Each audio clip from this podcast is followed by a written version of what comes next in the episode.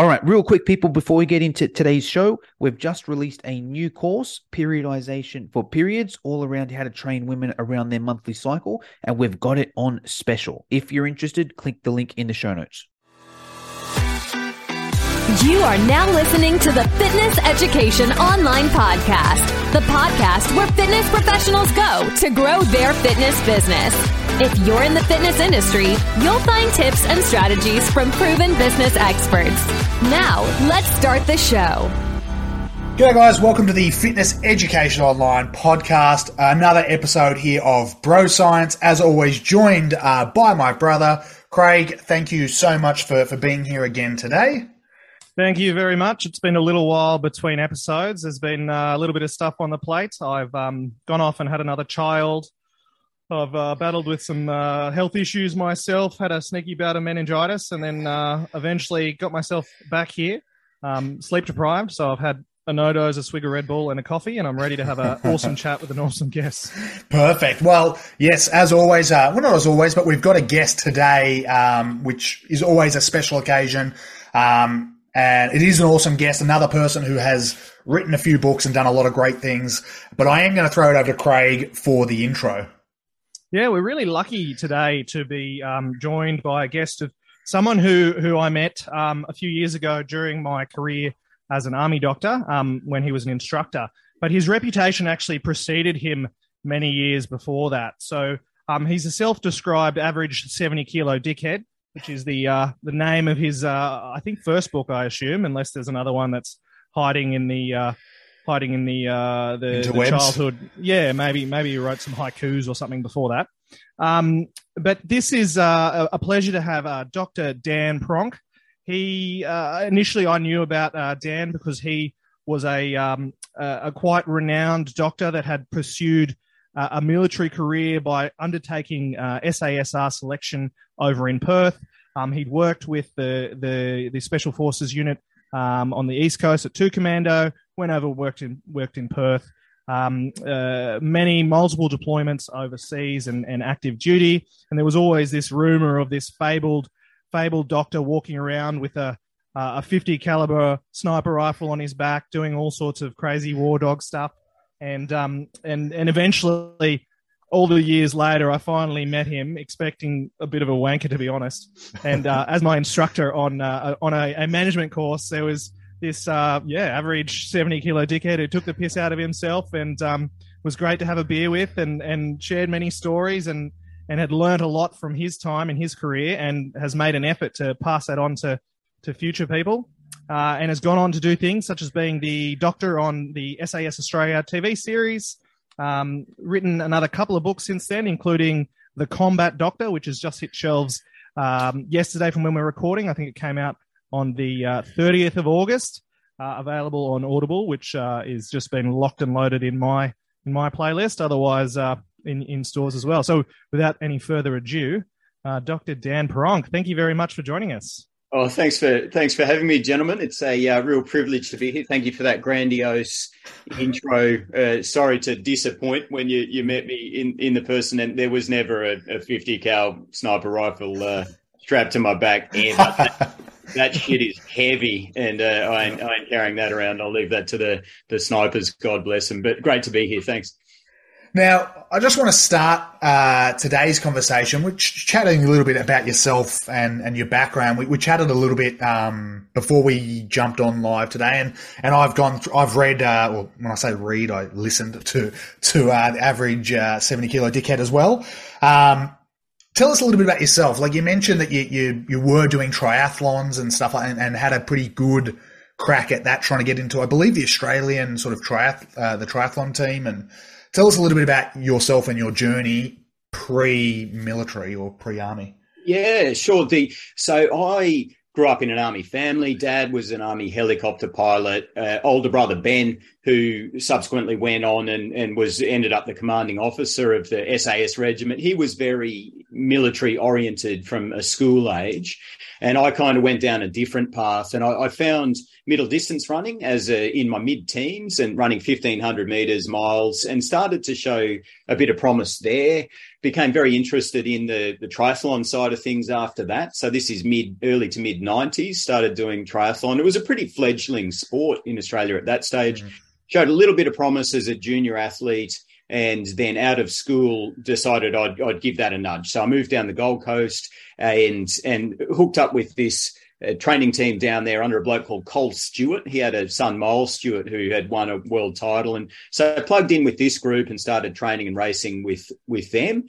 I picked up some uni, so I did a, a exercise science degree part time over about five years, and it, it that sort of I, I became interested in the, the, the sort of human side of things. It was relevant to me, the physiology, the anatomy. We were doing a lot in exercise testing labs, which tied nicely into the triathlon, and and so that was me in my late teens through to about age twenty three. Was doing the exercise science, trying to crack it as a professional triathlete, and the, the truth was I just wasn't good enough, plain and simple. I was I was training with the the best athletes in the world, and I just was nowhere near their level. And, and that became really clear when I was about 22, 23. And so started to to think, hey, this triathlon thing is not going to not I'm not going to be the athlete I want to be. What's next? And that was when I sat the medical school admission test. Uh, started pursuing the military as a career, and those two came together. And I, I shot off to med school on an army scholarship, and and it kind of went from there. Okay, so kind of similar to, to Craig in in you you did your medicine whilst um, signed up to the army essentially. Yeah, exactly right. So I was I was signed, signed my life away to the the army to go and study, and so it was always I was going to be in the military side of things. Very early in my med schooling, I became aware of special operations through my brother, who'd done selection, gone to SASR, and and that introduction to to that world but having my eyes open to that, uh, sort of, I, I, set my sights on that from about 2001, actually, late 01. Uh, to, I really wanted to head in that direction. It really took my fancy. Yeah, I mean, my memory as well of just touching on the triathlon side of things. From my memory, Australia's been pretty good at that. Uh, when I was growing up, at least, we seem to always have the world champions, and we seem to have the Olympic athlete, like the Olympic champions. Yeah. So I think we've always had Sydney Olympics, right? We yeah, we've always had a pretty there, yeah. strong, yeah, like a pretty strong sort of triathlete um, sort of group of um, athletes, I suppose, right? It was amazing. And I look back on that period and as a, a young bloke, you know, 18, 19 years old, uh, being able to fall in with this training squad down on the Gold Coast, that at times there'd be maybe 20, 25 athletes that had come to training and 10 of them would be, would be ranked in the top 20 in the world. You know, it was this really elite group, most of which were Aussies. And then it would, because it was so elite, it would draw in international athletes, particularly in their off season, to come and train and race in Australia's triathlon season. So I was rubbing shoulders with with the, the best triathletes in the world, these people that were my heroes, that I had the posters of, you know, these people on my walls. I was was training with them and racing with them. So yeah, it was a fantastic period of time. Let's take a quick break. When it comes to influencer marketing, there's a podcast that covers it all that you will want to add to your playlist. The Influence Factor by the Influencer Marketing Factory. They talk about influencer marketing, social media, the creator economy, social commerce, and much, much more. They cover all aspects, including the creator economy, social commerce, the latest trends, the metaverse, TikTok trends, and that's just the beginning. The Influence Factor by the Influencer Marketing Factory. Add the podcast to your playlist right now now.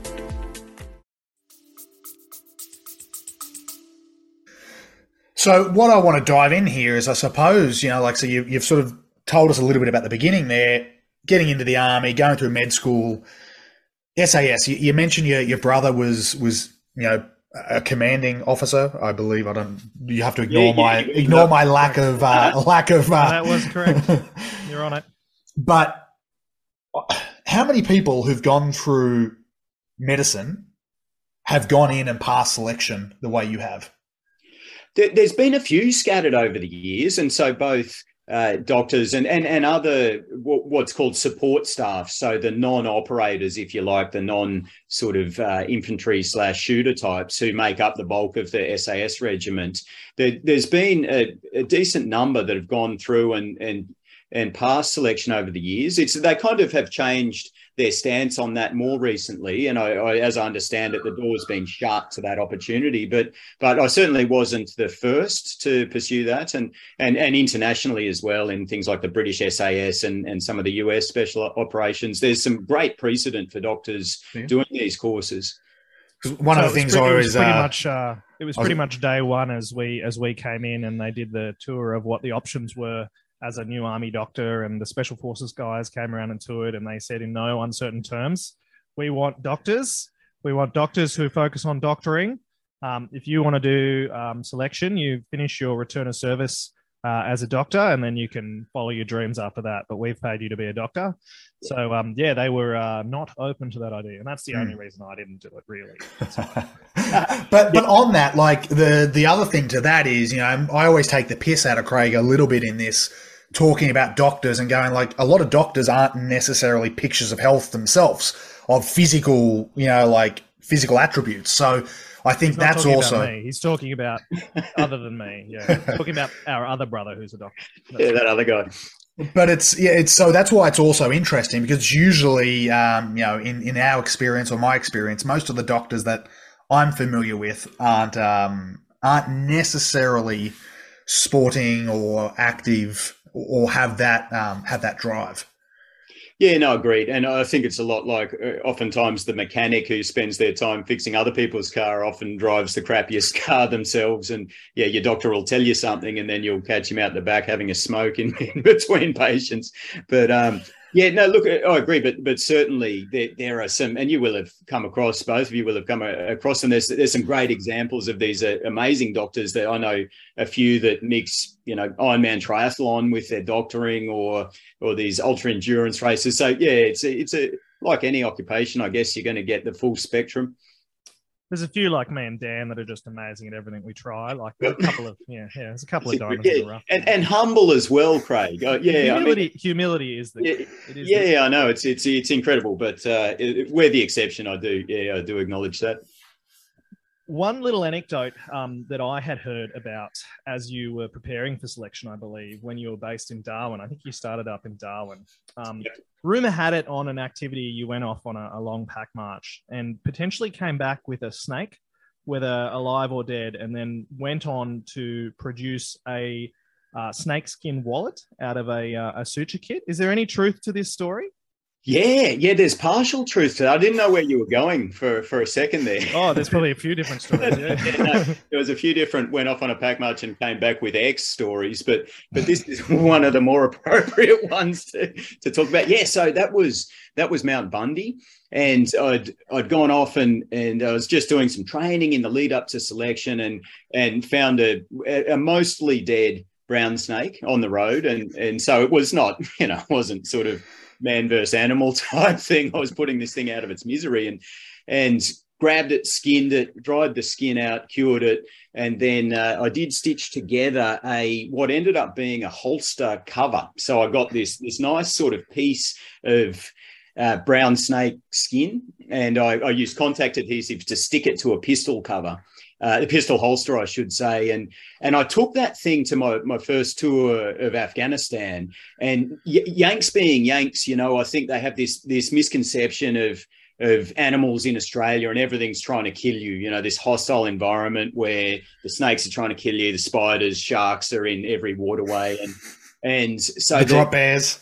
Yeah, drop bears, exactly right. So, so the, so the Americans were quite taken by this brown snake, uh, you know, pistol cover, and and and I ended up trading that, well, giving it to a um, a DEA agent, actually, a bloke who who I became quite good mates with, who, who actually got got shot right next to me as it was on, on one of our jobs. He, he took around and thankfully and did really well out of it. We piled him onto a helicopter, treated him. So I'd I'd had a lot to do with this guy, and and uh, he got shot through the ass. So I was spending a lot of time looking at his uh, his ass, and that that'll bond that'll bond men uh, over a period of time. And so I thought it fitting to gift that to him. So yes, there is there is truth to that uh, that rumor. So let, tell us a little bit about, um, you know, just just briefly, I suppose, a little bit what you can about your military career. You know, like so SAS um, soldier. Like, what is the SAS, and and what did that mean for you in in regards to, you know, your role? Yeah, so the, the, the, SAS is part of Australian Special Operations Command, so which is the as the name suggests, it's a, a series of units that does uh, mission profiles that are slightly outside the spectrum of, of regular army. Uh, the so the as I said, when when I was at med school, I got this insight into what that world looked like through my brother for me at that time, it I'd kind of let go of this triathlon dream, and, and there was this void that, that just wasn't quite being filled. This physical, this this I guess as a young bloke, probably a desire to try and prove myself, and and so I was doing my med school, which was great academically, but had this desire to do something physically that that I felt was challenging and of significance. So went off did uh, did selection in 2008. So I'd gone into the army. I'd done my first year as a junior doc in the army and done all my all my courses to become deployable as a doctor. So there's a suite of courses, takes about a year to do, and then you're deployable. And then first chance I got went and did this selection course. And and so it was it was at that time when uh, we were at pretty in pretty high rotation to Afghanistan.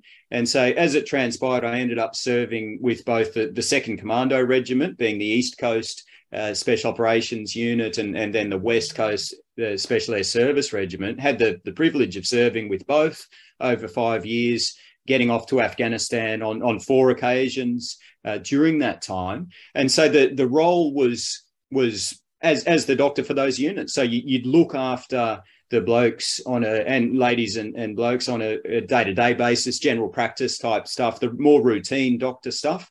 The you would have a role training the medics in tactical medicine. Well initially it was the medics training me in tactical medicine and and then uh, as I, I, got proficient in the skills and got a bit more experienced you could have have the opportunity to pass that on.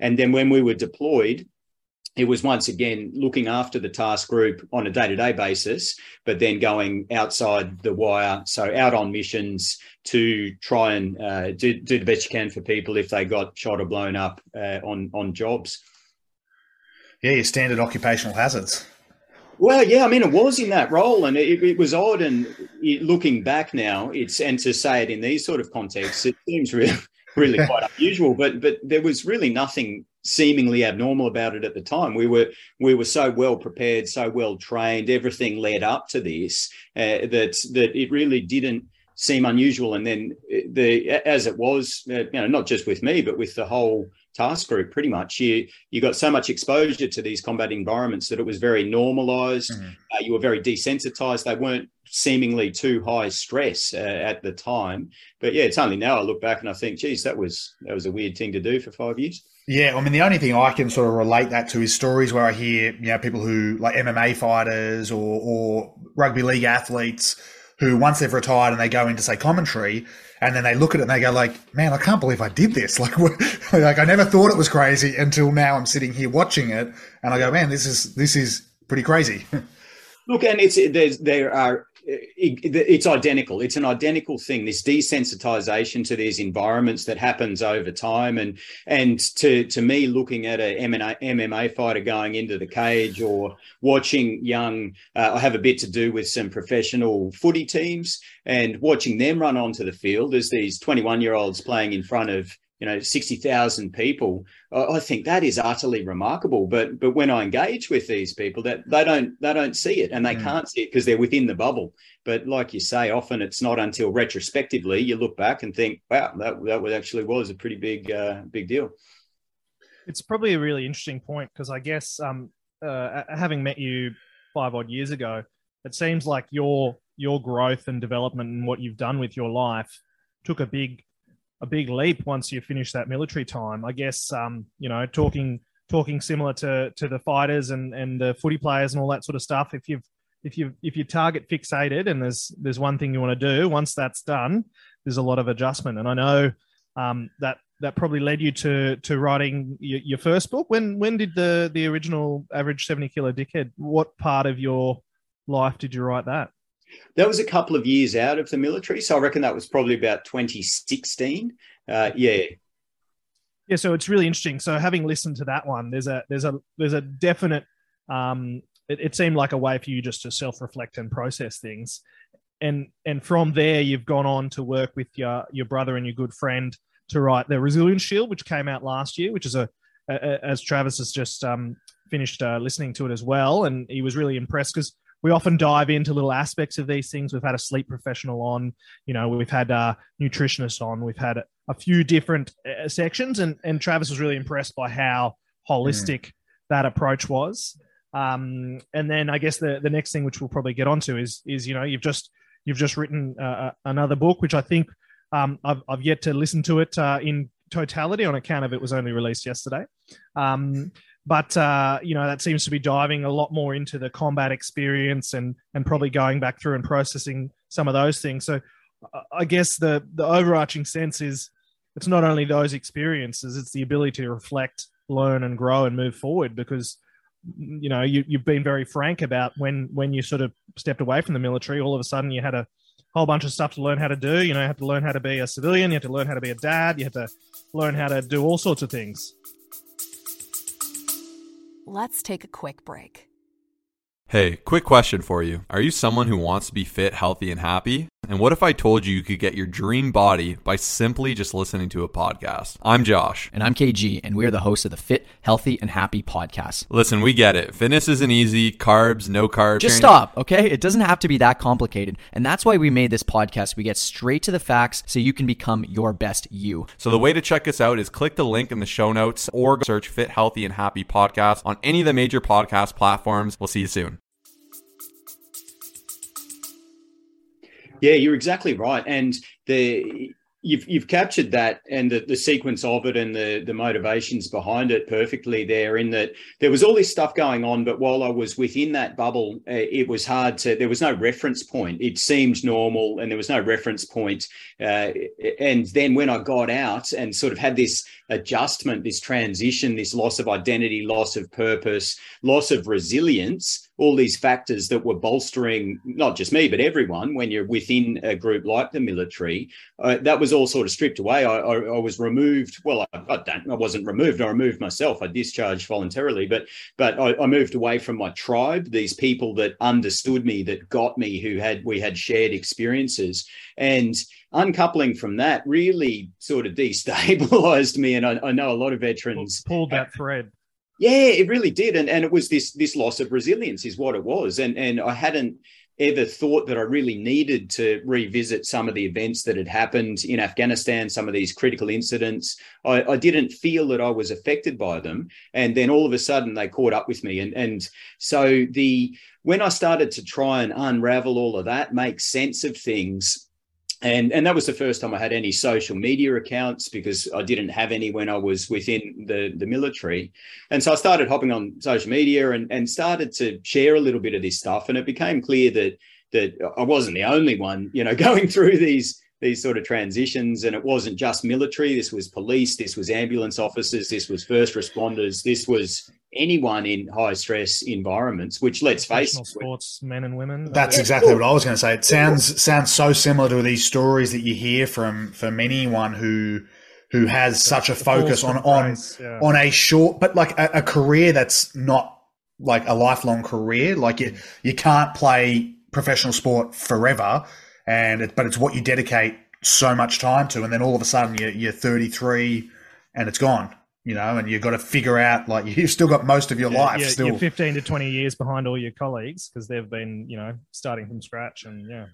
Exactly right. You're exactly right. And the other trap is that your adult identity, a lot of the time with militaries, police, with professional sport, you transition into adulthood in that environment. So I, I look at these young footy, I use footy players as an example, but insert you know pro sport uh, here the they're only adult identity is as a professional athlete, or if you go Mm. into the military, if you go into paramedicine, if you go into policing, it's often at that late teens, early 20s stage where you're developing your adult identity within a certain environment. So the only person you know yourself as, as an adult, is that that role. And then when you step out of that, that's a big transition, and it's you, can get a really lost in that. And and I, I certainly did. And and so when I started to make sense of trying to make sense of things myself and look at what was happening through a, a, medical and a psychological lens, starting to look a bit at the literature so that I could basically work out what was happening with me, codify it, and then try and find a roadmap to a bit of a better place for me as a civilian.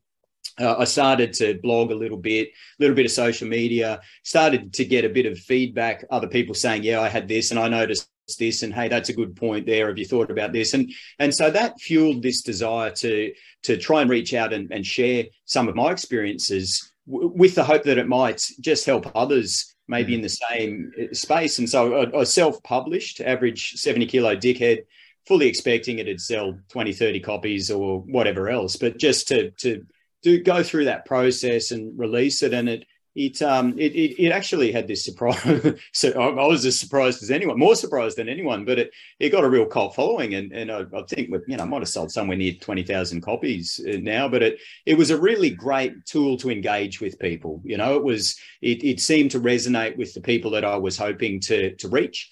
And and then as as it went along and I, I, started to look at what, what is resilience, what were the stressors, what was bolstering all of us in the military, came together with Ben and Tim Curtis, and that led to the Resilience Shield project, which was a bit more scientific, you know. I mean, that mm-hmm. was that was looking at really putting some academic rigor around resilience. And then the the combat doctor, I'd started bits and pieces of that over, you know, over a decade ago writing that. And it just in the last couple of years seemed like the right time, being eight years out of the military, being about 11 years uh, past the, the, the key critical incidents that, that that book centered around, having that reflective piece that would then capture growing up, getting into the military, uh, getting into special operations, going to war with with the special operations, having these events, coming out the other end, and then and then kind of reintegrating into civilian society. It seemed like a good time to tie that one in a in a knot and put it out there. I think it'd be um, a good point to probably look and dive in a little bit to the Resilience Shield, and I guess provide a little bit of a summary to our listeners about what we can find in there, because a lot of the key messages in there reflect what we try to do here um, on uh, on the show. Um, I guess you know, and one of the great, really relatable things from the average seventy kilo dickhead is that turning point um, when you ruin the paint job of your Lamborghini, and that's when you really realize that maybe maybe things aren't okay. Have you found a lot of other people have been able to relate with that particular turning point? Would you like to elaborate yeah, on that? Or? I've come across dozens that have, have been dumb enough to try and respray a relatively expensive Italian sports car without necessarily having the competence to approach such a task. So, yeah, that was uniquely stupid thing that that I did. And thanks for bringing. Could you share up. the little? Could you share the little story for our listeners? Because uh, it'll be a good little clip to put on uh, the Instagram reels to get people to listen.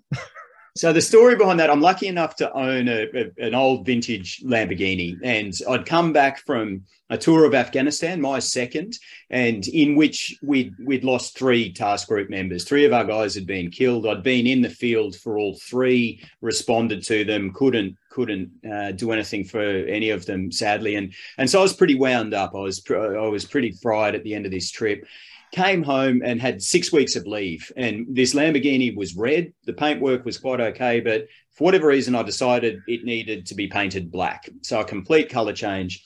I'd spray painted a couple of cars in the past, so you know, just to throw that out there, and had had varying success. But I felt confident enough to approach this thing, and so I spent my full six six weeks of leave, which my wife, of course, was stoked about. I've just come home from five months overseas, and I spent six weeks just in the garage, tearing this car apart, respraying inside and out of every panel, making everything that was red black.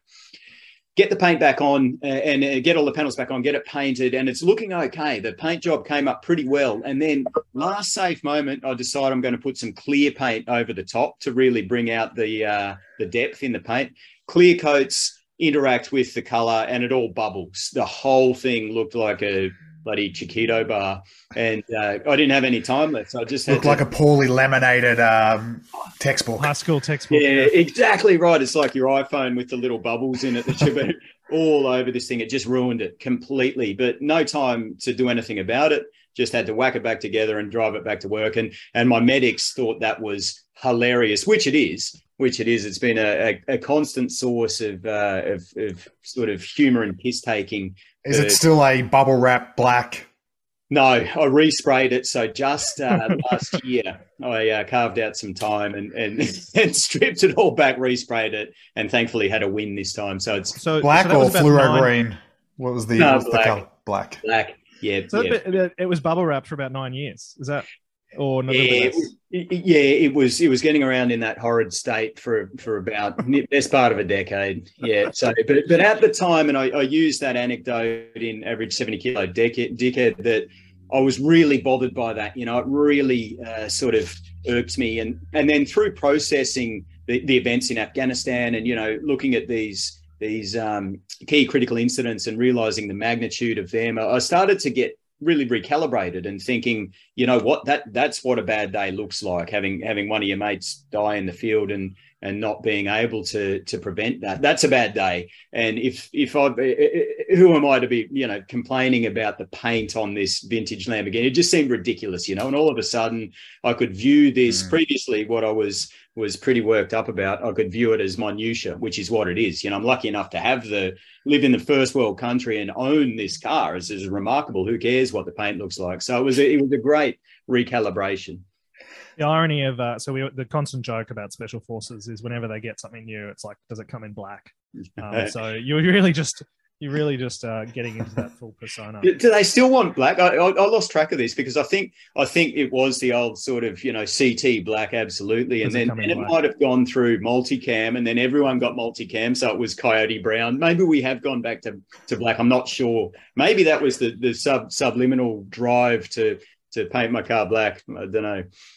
Before before we dive into like some more about the Resilience Shield, I suppose it's relates, I'd love to chat just a little bit about the actual selection process and the sorts of people who end up passing it. Um, because as you mentioned yourself, like I think anyone here who thinks special forces, they think, you know, six foot four, 110 kilos, ultra athlete, all of that sort of stuff. I assume average 70 kilo dickhead was based on your actual weight. Um, I'm assuming you were in and around those 70 in those 70 kilo mark. Like, tell us a little bit about those people who I suppose have that resilience to get through. I, I know, is it what is it a two week, six week? What's the the, the SAS course in Australia is a three week course, so it's around the 21 day mark. The commandos have got a slightly longer uh, training and selection course, but yeah, SAS is about three weeks. And so, tell us a little bit about yeah the, the people who end up making it to the end of that. You know, I I, I know the answer, but I'm going to say I assume yeah. it's I assume it's the super athletes that always make it to the end. And you, you're drawn to them, and you're exactly right. I think the the the misconception is that a special operations soldier or a, a police tactical operator. I'm lucky enough to have a bit to do with police tactical groups and and their selection courses and and I think the, the, the public perception is that they are the six and a half foot super soldier that's you know 100, 130 kilos of muscle. But the the interesting and, and I talked to this in average 70 kilo dickhead, and I, I love the the Mark Twain quote. He says that that it's it's not the size of the dog in the fight it's the size of the fight in the dog. And and i think that that is just so relevant to the, the special unit selection process. The it's it's really uh, people often will be going into it thinking it's a physical game and it is to some extent. You need to be able to hit the minimum requirements but but they are quite achievable. It's not you know you don't need to be an olympic athlete to be able to pass the things like the 2.4k run time or the 3.2k webbing run or the 20k pack march. These are achievable uh, time uh, sort of uh, uh, physical activities. It's the psychological resilience. It's whether you've got that that that psychological grit to be faced with near constant failure, which is what these selection courses often are. These impossible tasks, you you you're really time limited. You you can't get to the end of it. You fail. You have to reset. You have to go again. You you sleep deprived. You're food deprived. You know, depending on how they run the course, there's varying degrees of of feedback from the, the directional staff, either nothing, just silent running, which really unsettles people, uh, through to this constant barrage of, of telling you how you're failing the whole time. Well, and, I'm just I'm laughing because on I think it's on the Resilience show where there's the the chicken the chicken yeah. in the pack and, and the chicken's yeah. going crazy and, and every time yeah. yeah. the chicken god that's yeah. that's right yeah that was on my brother ben's selection course and, and but but these are the the wonderful things that these units dream up to and it's clearly you, you can't keep the chicken quiet and every time the chicken balked in that instance they'd have to go back down the bottom of the hill and and it's it's these little things that can really upset people and and so it's that it's that psychological grit, determination, resilience, and and often it comes from the the the, the smaller, more like less physically sort of. Uh, you know, typical what we might think of a special unit bloke or, or girl to look like, and and I think I'm I'm convinced that links to to to the mindset, and particularly the difference between a growth and a fixed mindset. So I reckon that you, these these super soldier types or super cop types that have been have got through life, they're physically impressive. They they do well. They excel. They're allowed to develop this ego in the the military or the police, and and they're the top dog at their unit or their section or whatever it may be. And then when they turn up to selection and they're used to succeeding, they're used to to winning, and all of a sudden they're not. I, I think that's quite confrontational for these fixed mindset types who need to need to win and their identity is as a winner who who you know and so you, you'll see these people fall by the wayside and then you've got this growth mindset group that i considered myself to be who I'm, I'm 175 centimeters and shrinking as my spinal discs continue to rupture. But but I was I was 73 kilos. I'd bulked up to 73 for selection. I finished the course 58 kilos. Uh, but I, I, went into that knowing I wasn't going to be able to compete with these other blokes. Uh, there was no there was no females on the course that I did, but but these other blokes, either physically, I was not going to be able to ever be the, the first person across the line for anything, or from a, a military perspective. You know, I'd been in the army uh, in uniform all of eighteen months. I had no skills. I was a doctor. I you know just the bare basics, and so I went in with that mindset of I'm going to give this thing my best shot. I'm never going to be at the front of the pack, but but by God, I, am not going to sign myself off this thing. And and found myself standing at the end. And it's often that mindset I think that's more successful than the the big super soldiers. It's all about the previous exposure to failure, right? It's about eh, all these these you know superstars who've who've been able to you know waltz their way into the first footy team. They've been able to achieve this. They've been you know, representing at state. They've been doing all, all this sort of stuff, which is you know awesome for them. But it's being able. What do you do when you don't when you don't make that? What are you going to do when that doesn't come easily? What are you going to do when you know mm. you've got to walk through this this um, this challenging door? And, and I find that I, I, found that uh, for me it was um, playing rugby league for a selective high school as the uh, the only person who'd uh, played on the weekend. That really built my resilience, getting flogged week in week out. Oh, and, there's uh, something to be said for it. Yeah, absolutely. And Carol Dweck is, I'm sure you gents will, yeah, I can see the nods, but Carol Dweck has done a lot of stuff around mindset and fixed and growth mindset and, and has indeed written a fantastic book mm. called Mindset that, that scratches the surface on the, well, takes a deep dive more than scratches it. But, uh, you know, that's, that's that growth mindset piece. And I think, and, and it is also the resilience piece and the grit piece, which are all interwoven. And I think that what, what you, talking to there, Craig, is that I think there's a healthy dose of having your ass handed to you over the years. Can well, it can do one of two things. It can either really build that resilience, or, or it can, you know, if it's mm. a bit too much at key developmental stages, it can break a, a, person down. Sadly, but but but a healthy dose, the right stress at the right time in key developmental stages, really helps build that resilience. Mm. And Carol Dweck is uh, like a, that's that's like a primary school. I mean, as I said, I've done an education degree, and it's like education quintessential textbook. Uh, that one. Um, one thing there that I want to touch on, just uh, just still on that selection thing. I don't know how much you, whether you're allowed to talk about it, whether you're not allowed to talk about it. Uh, is the reality series, the SAS one? What, like, what things do you see in the people who do really well in that? Because let's let's remove the because they're not military people, right? So some of them are athletes, some of them are models, some of them are actors. What's what are some of the traits that these guys? Is it the same sort of traits as what the the military people that succeed? Like, what are you seeing the people who do well in that show? And can you pick exact... it? Can you pick it from the start? Is the question? Like, no, no, you can't pick it from the start. But it is the exact same traits to to talk to your question, Travis. The, and I was really impressed by that show. I didn't know what to expect when I went off and and did the the the first engagement with them, but it ended up doing uh, four seasons in the end in support of that, or was it three? No, four. I can't remember. Anyway, multiple, uh, and it was the same thing over and over. And and they they properly create a stressful environment. I mean, it is it is akin to a special unit selection course. Those people are within that stress bubble, and I think you could make a strong argument that it is as intensive and taxing and demanding on those people as the real uh, military course is for a proper recruit, just by the virtue of the fact that these are not soldiers. These mm. are not career soldiers. These are people coming in from different backgrounds to have this experience, and it is the proper experience. And and it's I guess the, the context in the military sense. It's a six to eighteen to 24, 36 month preparation for a selection course. So that's the big difference. Is you know while obviously the level that a, a true selection course will be a lot higher, there's a there's a long there's a long road and a long journey to get there. And You're I assume exactly there's right. a, a, much more compressed preparation for the show. Yeah, exactly right. And the other piece is there's something at the other end of it. So I mean, this is a mm. this if you're successful, you have a career in a in a special unit mm. after that, all going well, and you get these uh, civilian off off the coming in because they want to test themselves. There's and sometimes it was even at the risk of their own professional careers. Like you mm. look at a, a one particularly impressive young lady, Melissa Wu, a, mm. a, slash yeah. Commonwealth, just, just won gold at the Commonwealth Games.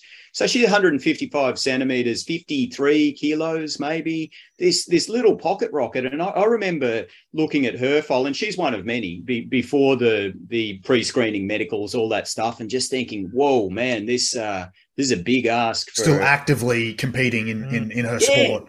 So risking her career potentially to come and, and test herself. And and oh my goodness she was unbelievable. But the it's it was the same thing as the the real course. You, they all line up at the start and you sort of think wow they look like they should go well. Don't know about them. And and then as you go along as everyone starts to get ground down they get tired they get their true colors come out and you see those that that hit the point, same in the real course, where the point you get to is one where you can see this person will quite literally die before they remove themselves mm. from this. And Jana Pittman's another beautiful example of this. It was towards the end, it's like, holy dooly, she she was absolutely ragged, but she was never going to quit. And mm. so they, you know, she she got bounced just on the last activity, which was a, a real shame to see. I wanted her to be there at the mm. end. But but uh, wow, it was it, she was never going to quit. She needed to be basically re- removed for, for, for fear of she would push herself to the point of doing real harm because she's so psychologically strong.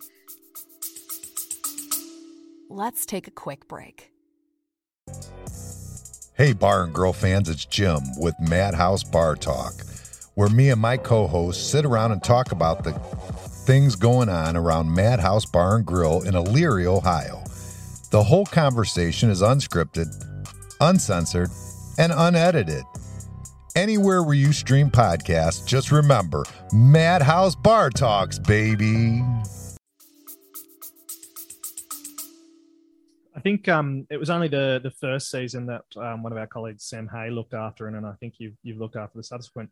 Um, who were the obviously you've mentioned Jana and and um, Melissa Wu. Any other standouts? I know from that first season, both myself and Travis were quite amazed by you know Merrick Watts. I think was in the very mm. first season that Sam looked after.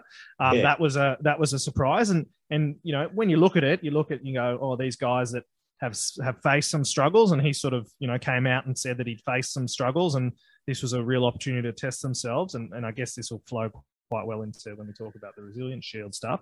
Um, anyone else that really, really surprised you, or any sort of, you know, he's a comedian, so you've, you've mentioned two elite athletes. Are there any left field ones that aren't uh, that that shouldn't shouldn't have a right to be there, shouldn't have a right to be there at the end? Who um who who surprised you?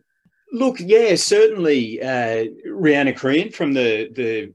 She's a, a TV presenter in motorsport, and, and one of these ones to to look at at the start. You think, wow, let's let's see how this is going to go. She did exceptionally well.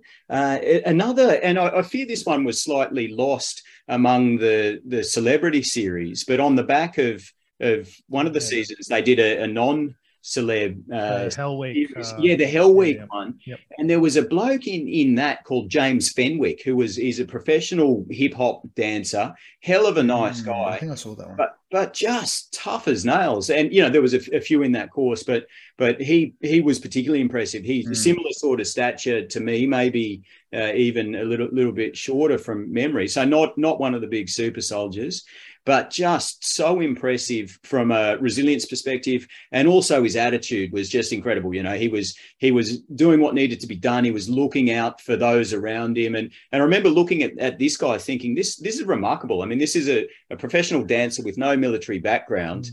And I remember looking at him thinking that you could probably slot that bloke straight into a military wow. special unit and, and he'd he'd do fine. He just he had it, you know. And there was a few of them like that. It was great mm. to see. I think for me, watching them, there was two that stood out for me. Uh, one was Scud because he looked like he had no knees, and he like yeah. you're just like this guy's going to quit, and he because he just he looked like he could barely walk up or down stairs. Like he he looked like he was just in immense pain constantly. And then the other ones were were some of like the supermodel chicks, models, like some of the Erin models. Um, they just had Yeah. amazing resilience. I thought, like a lot of those ones, and it was they're the ones that sort of stood out to me watching. Uh, that weren't. I mean, I know Scud was an athlete, you know, but they're the sort of ones that stood out to me beyond, um, you know, the, the professional sports w- they people. I weren't in the suppose. pe- he, he wasn't in the peak of his physical condition. He, no, I mean, I mean, he retired with his knees terrible were- knees, and you know, Yeah. like Yeah. Yeah, no, and there was a few like that. Kerri Pottharst is another example. These these athletes who who had had you know been been professionals in their day and and world world beaters. You know, Olympic gold medalist, obviously Kerri Pottharst and and Philippoussis uh, on the center stage. But but we're carrying these injuries and exacerbating these injuries on this course as well. And and once again, just seeing this this no real re- gain other than self. Mm. Uh, yeah. and and Mark Philippoussis, uh, just a beautiful human being, really lovely, lovely bloke. And it, it was interesting to you know watch that. Uh, If you saw that he he had to fight Pete Murray in the the punch up, and and in among it all, Pete dislocated his elbow, and and just seeing this sort of side of him, and he was really apologetic, and he he was really sort of uh, which is really interesting if you saw his career. It's you know flashy cars. You know, Yeah. it, it's not what you would picture. You know, based on the career of tennis that he had, where it was, you know, like I suppose if you put it into today's context, Nick Kyrgios like. yeah. You know, Not everyone who has flashy cars is a wanker, Travis. Some of them, some of them just have a passion for fine Italian automobiles. but he um and and he he he was very open about that. I had the chance to have a lot of great chats with him, and I've stayed in touch with him, which is a real privilege. And and he's very sort of uh, reflective and and on that period of time, and he acknowledges, hey, you know, I was an 18, 19 year old kid getting millions of dollars, and and acknowledges how how wasteful it was mm. throwing all this money at these cars. I just wanted to hear the stories about the cars. You know, there's a, incredible. He owned every single thing that I, I would love to have a drive in, but but he he's able to have a laugh about it and say, hey, you know, it was it was craziness and and and and view it in that in that perspective. And and it makes sense, you know, if you start throwing millions of dollars at an 18 year old and put put them in that light. Wh- Which one of us wouldn't behave in that manner? I mean, I think it's a pretty rare person who wouldn't behave in that manner. But he's he's certainly uh, done a lot of growing up, a lot of reflecting, and, Mm. and just a magic human being. It's really um, interesting. It's uh, there's a few little key points here that we'll touch on. Um, one thing that you uh, obviously I'm I'm still a current serving military doctor.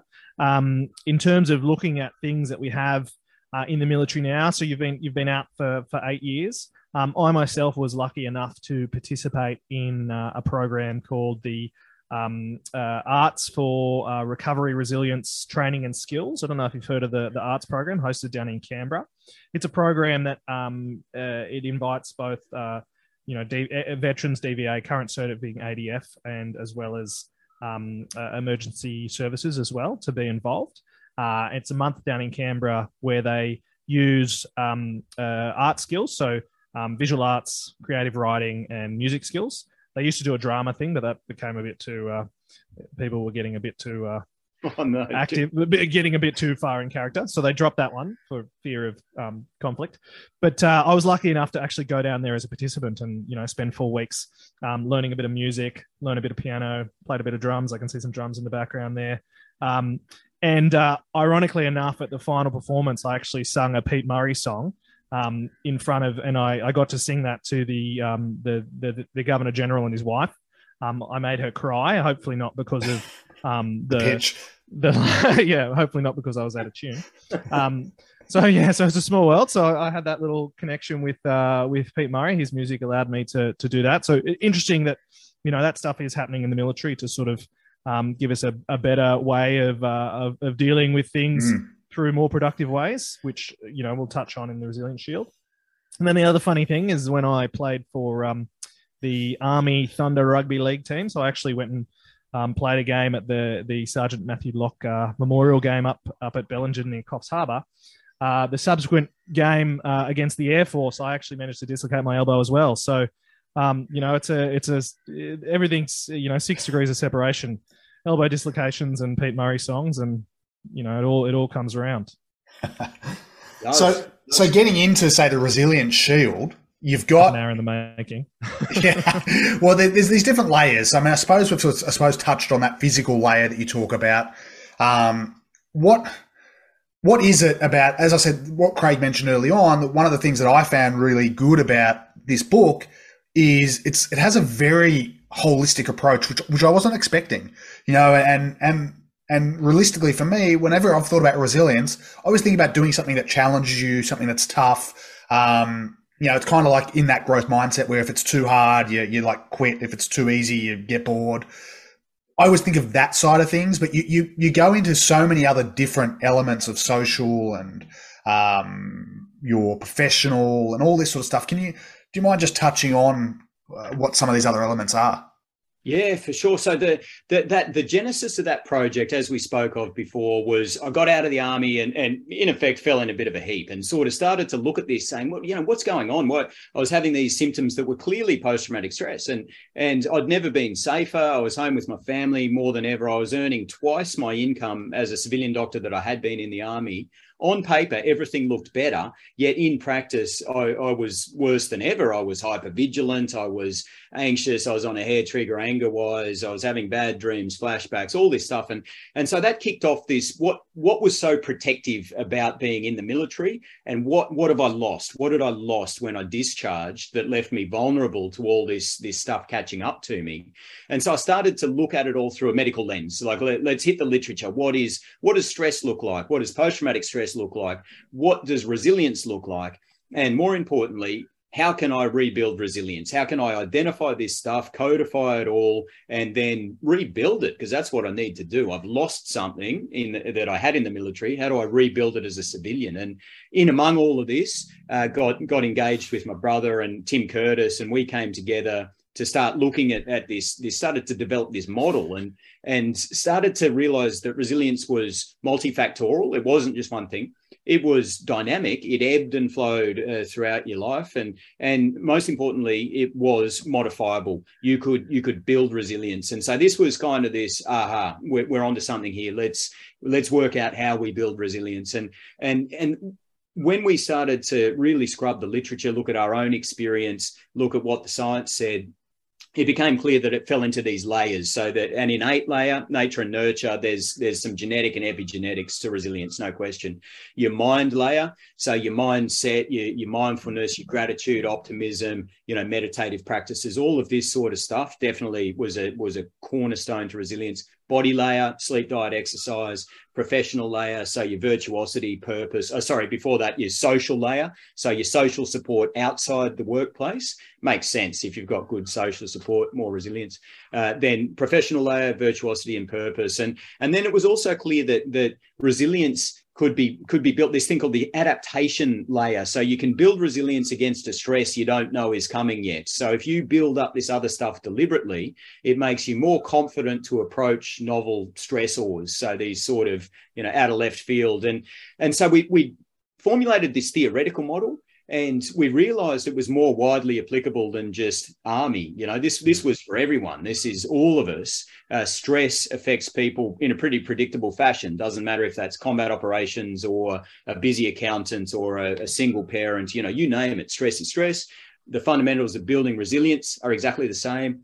And so we started to to realize this was more widely applicable than just military.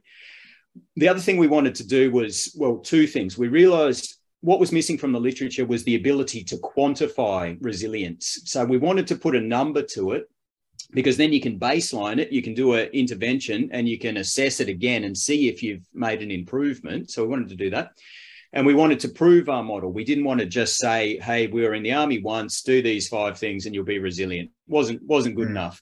And, and furthermore, we wanted to be able to individualize resilience interventions once again to say, here's five things that everyone needs to do and you'll all be resilient was seemed a bit sort of, uh, it didn't seem right to us. We, we acknowledge that different people are going to have different mm. strengths and weaknesses. So anyway, very long story short, probably too late for that. Sorry, but but we, we, we partnered up with the University of Western Australia. We got a federal government research grant. We put together a survey uh, through a, a, a, PhD researcher. She did a PhD in resilience. Helped us to put together a survey. Got a whole bunch of survey responses. I think we're up to about 15, 20,000. And that allowed us to validate our model, refine our model, and, and prove our model. So mm we through this survey we and we can quantify resilience you do the survey it sits on resilientshield.com 42 questions gives you a resilience score overall but also it gives you sub scores for your mind body mm. social and professional and what that allows is you can see where you're strong see where you're not as strong and it allows you to focus your resilience interventions to the areas where you, you're not as strong to build your overall Resilience Shield. And, and so we just published last month, actually, in a peer reviewed um, psychology journal, the, the oh, proof of the Resilience Shield model. So we're, we're, which is actually something that probably out of the whole thing I'm, I'm most proud of. We've mm. proven this. We've put it out there. We can, we've got this validated empirical proof of the model and the survey. So we, we can, we can quantify resilience and we can quantify the individual scores, which gives us that, that baseline to work from I continue to be so impressed with um, myself and um, Travis about this podcast because we've done such a good job of like nesting all these ideas. One of the things that you've just mirrored that I always talk about is if there was one intervention, if there was one solution, if there was five things you could do to sort out resilience, it would have been worked out already. Yeah. Um, so I believe in the sort of you know market economy that people will, if there's a, a single fix, it would have been fixed. So when there's a million different things, a bunch of different options, it's because we need to start thinking about about tailoring stuff. And we had a recent discussion um, with uh, um, Travis's man crush um, regarding personalized medicine. It's probably worth having a listen, Dan. It was a great episode, and it's all hmm. about how, as you say, it's not just saying it's not just a you know five step self help book. It's saying this is the stuff. Work out where you are, adjust, review, and improve and it and it's so good because because we we talk about different parts of this, and I think we've probably maybe missed a few of the layers in in some of the the content that myself and Travis have provided. But the other awesome thing is the whole point of this this podcast that me and Travis do is is to sort fact from fiction, and it's to take out the the random, um, you know, bro science myths and BS, and, and there's there's so much of that in the resilience area. I was, um, you know, in in the army in a medical unit. One of the things that they did to build resilience for our unit was to send a group of um, uh, medical people and medical support people to do the conduct after capture course. And surprise, surprise, came back with a bunch of people who were significantly deteriorated from that. A bunch of people actually ended up being medically downgraded and discharged following that that event.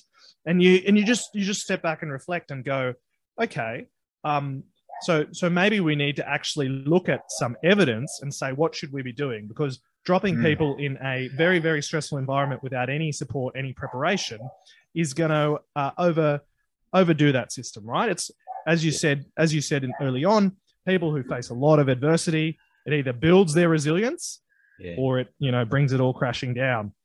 And and yeah. we really need, you know, there's a there's a big hole there. So the fact that you've now published evidence, you've got a You've got an entire book with all the layers, um, looking at sorting, you know, the fact from fiction around this. um, you know, it's great. And and and again, we're very lucky to have you on the have you on discussing. Like it's it's awesome. And I know you're probably going to um, die a little on the inside from that little anecdote. About no, the, uh, not at all. I, and and the I think the uh, geez, I, I I pity the the poor commanding officer that made that decision because I could see that it would have been made in with the best of intentions. And and we talk in the Resilience Shield about the the Yerkes Dodson stress performance curve, and and I think we think of stress as being universally negative. Got to get rid of stress. We want no stress, minimize it. But the reality is, we need a bit of stress to be optimized. We need stress to, to perform at our optimal, to be primed for optimal performance. And it's all about the right amount of stress for that person at that particular time. And, and to grow and to evolve and to build resilience, we need stress in our life. But I think where that one might have fallen down is if, if you take a, an SAS operator or uh, someone who would traditionally do conduct after capture, they've been built up to a point where that is a that's a that's a hell of a course a hell of a course, terribly stressful. But they've been built up to a point where that's going to be just probably pushing them uh, somewhat past their optimal stress point, but not exponentially. So, I mean, it's stretching them and it's designed to do that to get a stress inoculation and a training effect. Heaven forbid they do find themselves captured.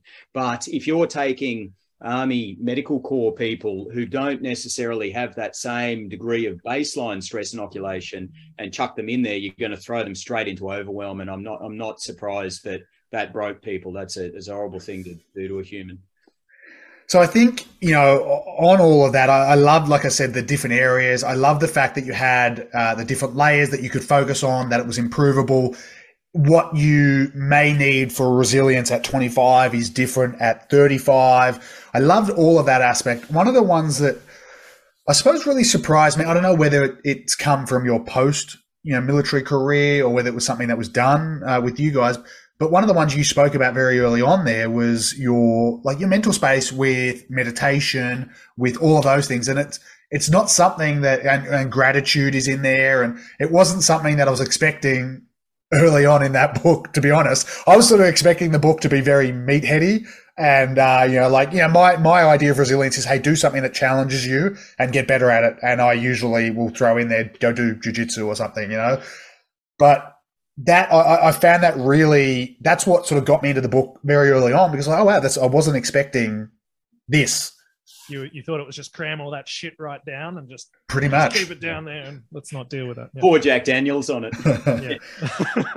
no, it, it, it, pleases me to hear you say that, and and we were very aware that as three ex-military blokes, particularly that that there would be that that potential misconception that this would just be, hey, lift heavy things and stomp great distances and, and cry into your beer type thing, man up. But but the evidence is overwhelming that the that the mind layer is the cornerstone. It is the most important part of building resilience. And, and if you had to strip everything else away and just focus on one thing, that's it let the rest of it go and you will be able to build mental resilience. And there's some fantastic case studies there and there are exceptions to the rule there the nelson mandelas and uh, of the world and and james bond stockdale who spent a bunch of time in a, a vietnamese prison camp. These people that had everything else stripped away from them and they were just mentally strong and they stayed resilient despite you know horrendous conditions malnutrition being beaten being you know no social contacts no professional uh, satisfaction yet they stayed strong. And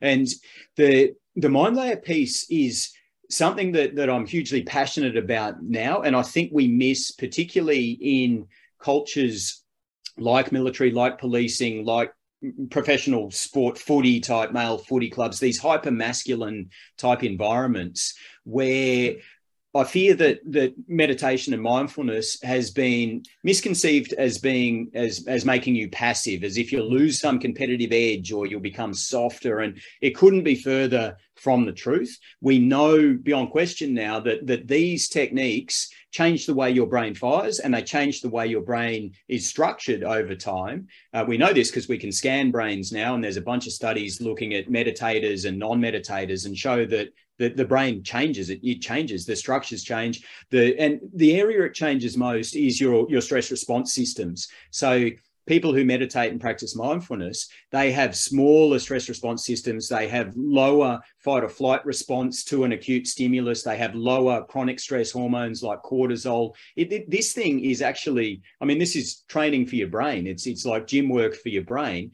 and it optimizes you as a warrior, if you like, even up to and including uh, people who might need to use force, uh, be that in the in the cage as an MMA fighter, or be that on the street as a police officer, in the field as a, a military uh, person. This this optimizes you under high stress environments, and and we're missing it. And you know, I think the the thing that I tend to lead with when I'm engaging with police groups, military groups, or these groups where they might think, oh, geez, I'm not going to meditate; it'll make me passive. I might need to go out and rumble or potentially tase or shoot someone is you reflect back on the samurai culture these really mm. mindful sort of culture shaolin monks is another good one they're great examples where they mix mindfulness and meditative practice with the controlled use of absolute violence and you know it's it, it is it's there the link is there there's a, a, great case study that I use. Uh, Miyamoto Musashi, very famous Japanese swordsman. Book of Five Rings. Well done. Yeah, yeah, absolutely. That's quite quite rare. People know that. I'm, I'm not surprised, but very impressed, Travis. Yeah, Book of Five Rings. So here's a bloke who walked around feudal Japan. You know, used two swords, had a new technique that that just no one could beat him. Won his first sword fight and killed his first person, age 15.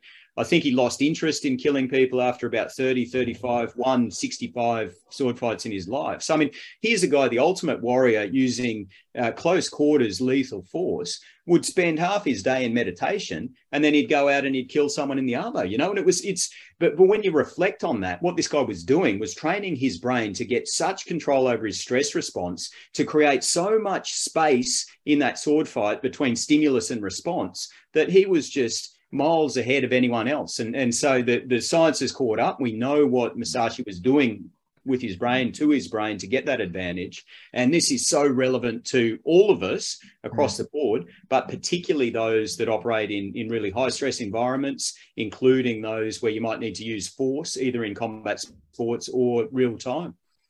It's really interesting because it, it it's one other thing that me and Travis often talk about when we're looking at these sort of fitness you know um, myths for what for want of a better term is a lot of the stuff from like the eastern cultures. Yeah. Like they've known this for a long time. Yeah. um, and it's just because it hasn't been validated and it hasn't been part of the mm. the western really analytical um, scientific post enlightenment type thing. It's taken some time for this to sort of catch up.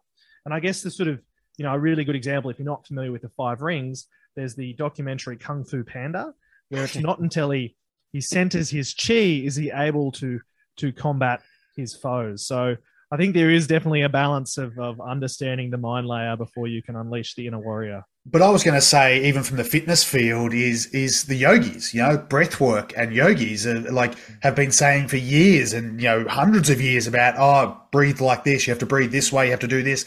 It, it changes your, your sympathetic and your parasympathetic and all of this stuff that I can't do justice. You know, I let smarter people talk about it.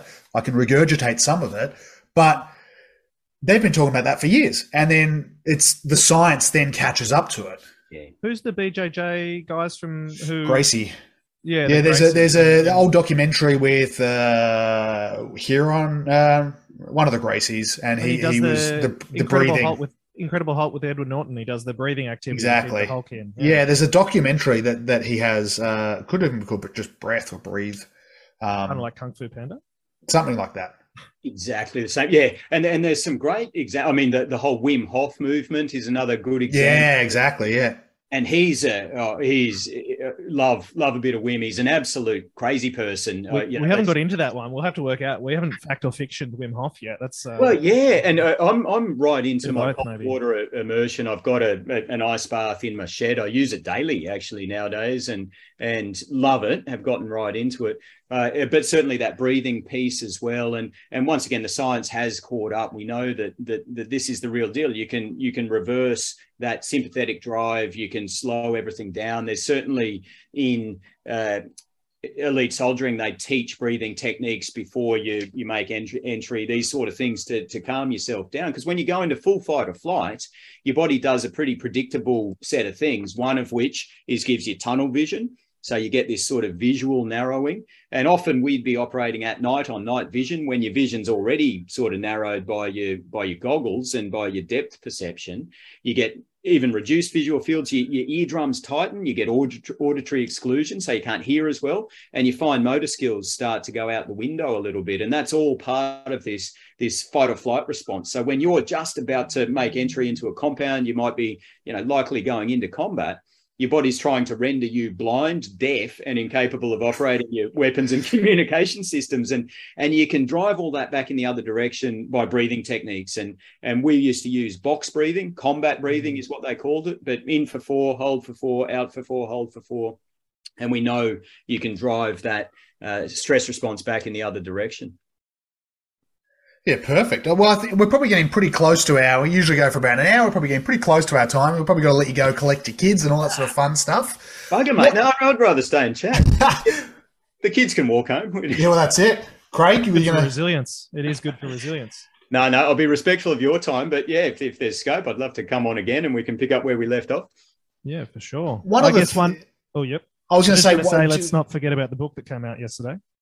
Yeah, we're, we're gonna we're gonna get oh, the plugs in. We're gonna get the plugs oh, in. We'll get, get the, plugs in. in. But one one of the things, funnily enough, uh, that I don't know whether it was I don't think it was your book, but one of the things that I've listened to recently was about um, kids.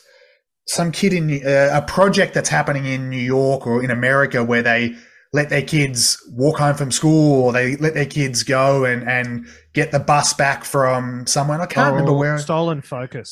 Stolen uh, Focus. That's what it was book from. Talks about how the like the coddling of children um, reduces their ability to have expanded attention. So yeah, it's it's all about the having graduated exposure to you know stress and threat reduces things. Because he makes the point of like the odds of being kidnapped today versus in the 80s when kids used to walk around the streets is astronomically lower, and it was already pretty low then.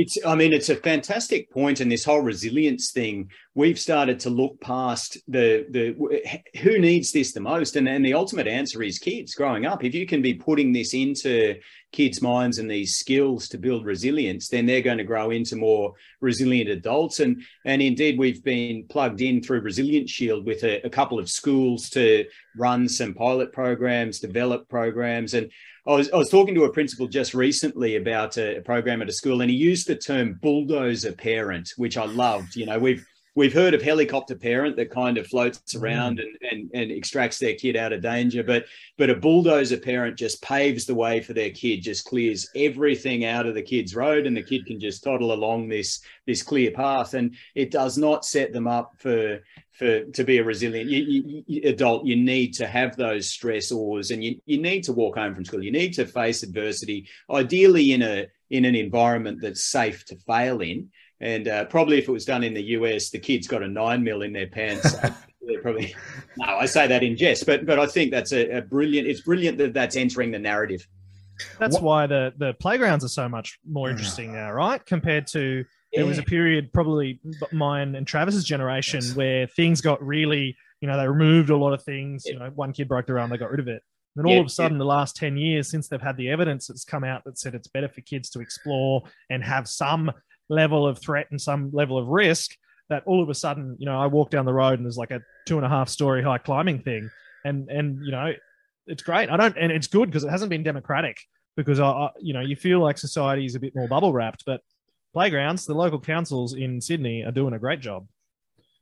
Yeah, agreed. It is it is heartening to see playgrounds where kids can break arms again, and it's you know, uh, yeah, uh, I, I, mean that in, yeah. in all seriousness. It's because yeah, and I remember one case study of a one limb fell from a tree in a playground at one point and hurt a kid, and so they cut all the trees down in the playground, and you're just like, oh no, we're getting this all wrong. You know, kid, the kid should be up climbing those trees, breaking their arms, falling out of there. That's how we build resilience. Yeah.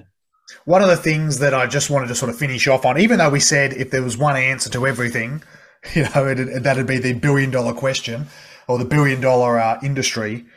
What are some real things, some takeaways, you know, whatever it be, five, three, one, two, what are some things that people could action? You know, I do suggest listen or read the book, but what are some things that, that an everyday person could action to help build their resilience? bang for buck, is you, are looking for the yeah. bang for buck answer?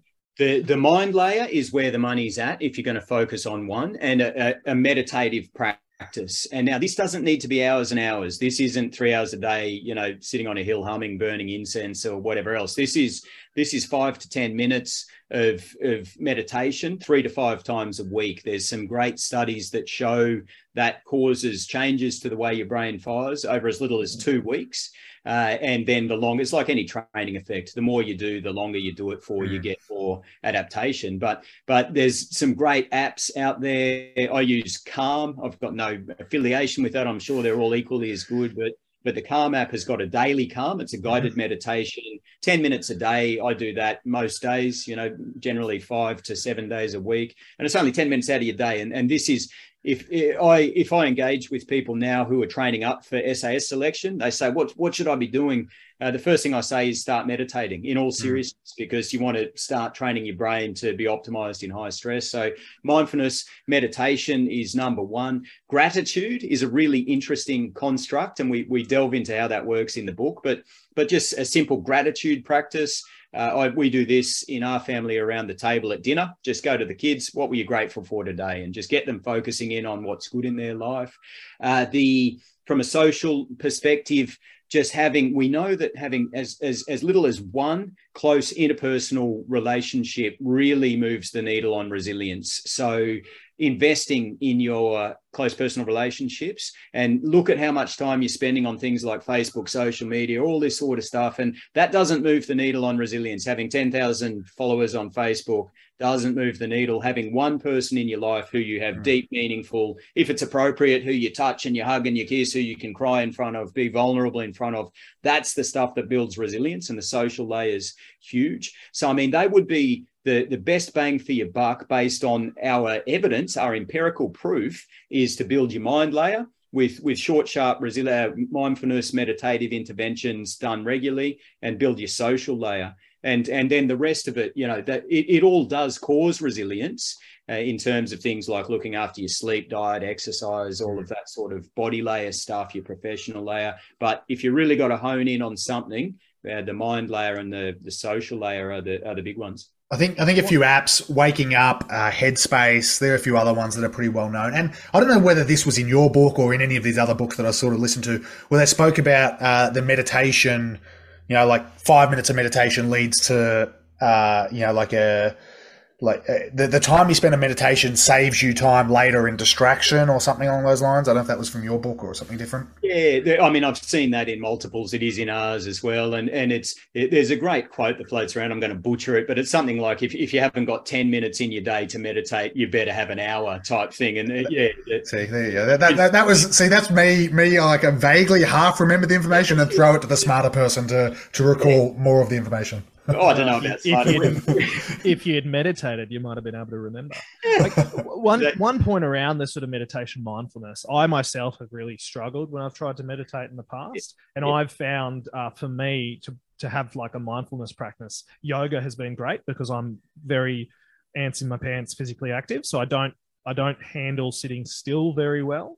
Um, you know, would you, you I guess it gets into a bit of the concept of the whole like flow state type yep concepts mm-hmm. that, that if you can find an activity where you don't notice time passing that that sense of being in the moment um, you know you can get that benefit um, you know versus strict meditation there's, there's a few different options open to people because i know in my experience you know i myself it's a bit like the the doctor telling you not to smoke and then having a few ciggies. I, I, I often recommend meditation, but I struggle to do it myself. So I, I find something that you know gives me a bit of the the body benefits as well because I, I feel like I get the the I definitely get the the headspace side of things as well. Do you do you sort of agree? There's a few other ways you can achieve that. There's a few other ways to skin that cat.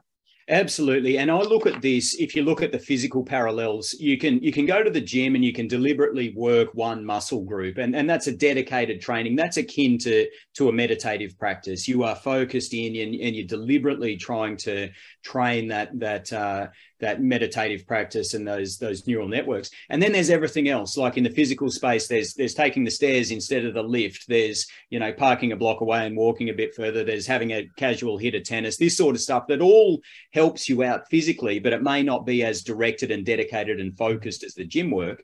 Same with your brain. So there's the dedicated meditative practice. And then there's all the mindfulness and flow state stuff that does similar things to your to your brain and and in in effect trains similar sort of pathways. And and that is stuff like flow state. It's it's all about drawing yourself into the moment. And and you could I find the ice bath uh, type practice to be a very mindful experience. It, it's hard to think of anything else when you are in a one degree bath and just trying to you know concentrate on your breathing. You know, I, I, I often talk to people about uh, particularly military groups about things like shooting and, and sniping in particular as being a very mindful activity. You are tuned in you're focused you're thinking about windage elevation you know the, the, the pressure of your finger on that trigger and that you're controlling your breathing lowering your heart rate focusing and and shooting. You know drinking whiskey or wine is another great example if you mindfully drink it. You know you're focused in on the color on the smell on the on the you know the taste the, the foretaste after it's,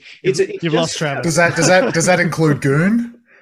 No, I don't think no, that, the, the, the, difference between mindful and, and mindless drinking and when Fruity Lexia yeah, does make yeah, you sexier. Yeah, well, look, it does, it does. Yeah, I, I agree. But but uh, yeah, I think once you're cracking out the goon bag, you've probably you know deteriorated past mindfulness. But but yeah, certainly, and flow state activities are a great example of, of something else that's very therapeutic for your brain. Mm. Switches off a thing called the default mode network or the monkey mind if you can tap into a flow state, then that's another really cathartic uh, mm. brain space to be in. So yeah, that's that's all in that mind realm, and it's it's all good stuff. Absolutely.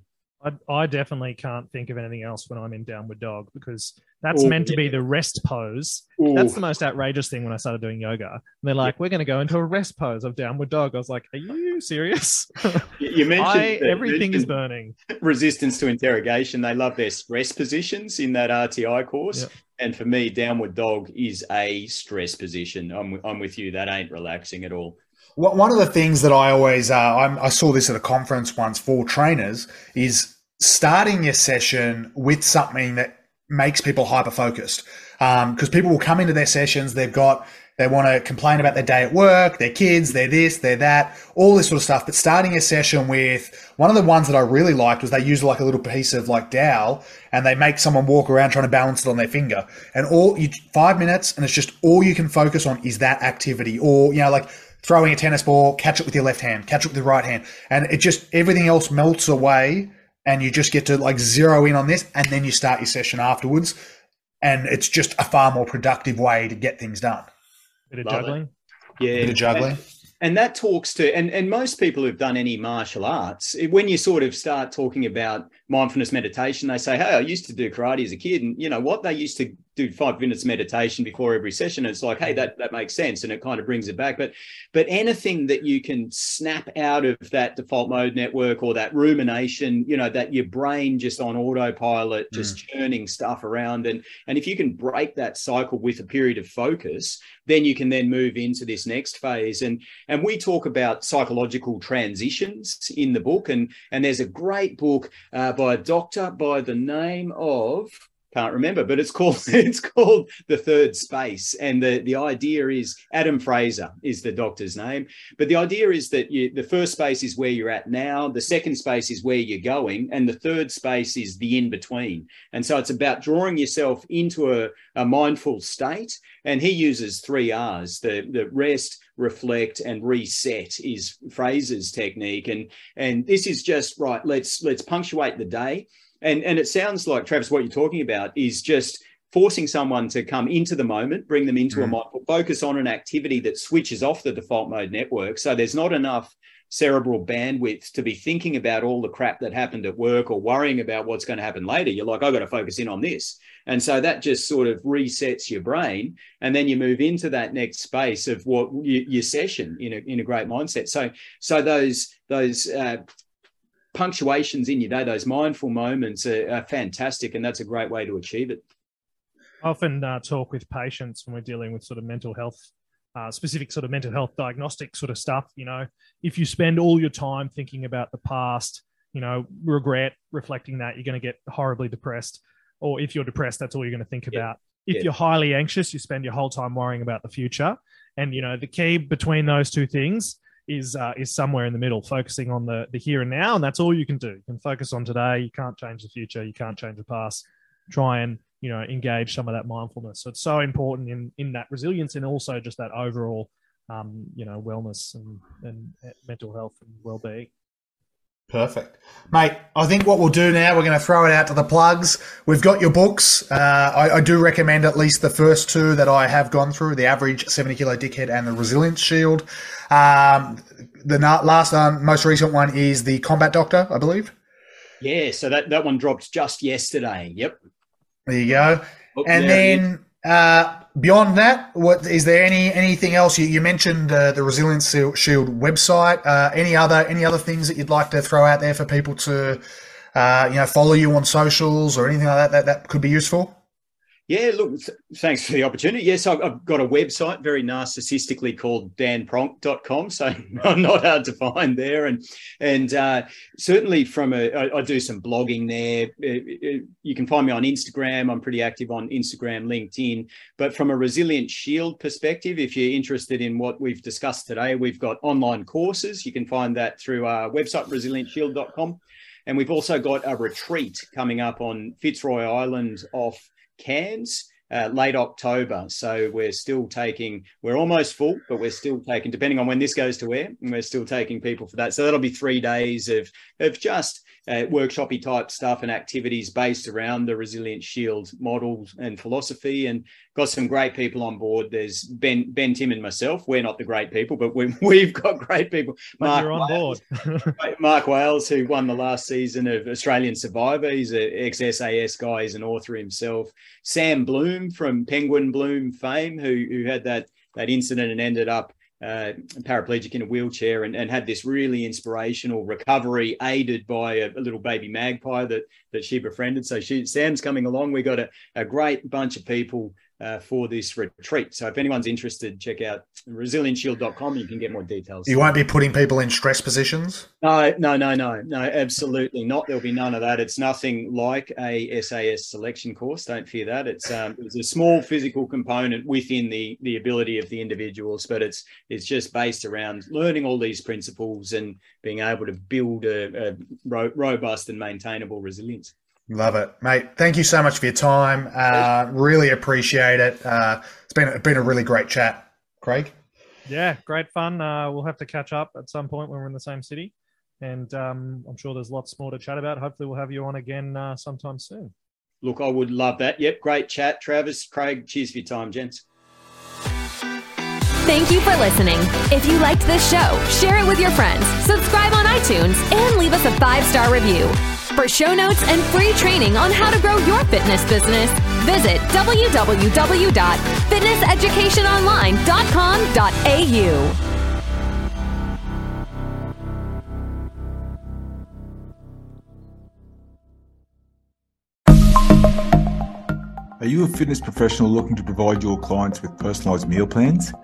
Well, check out Mealsy, the ultimate solution for creating custom meal plans in just a few simple clicks. With Mealsy, you can say goodbye to countless hours spent on meal planning.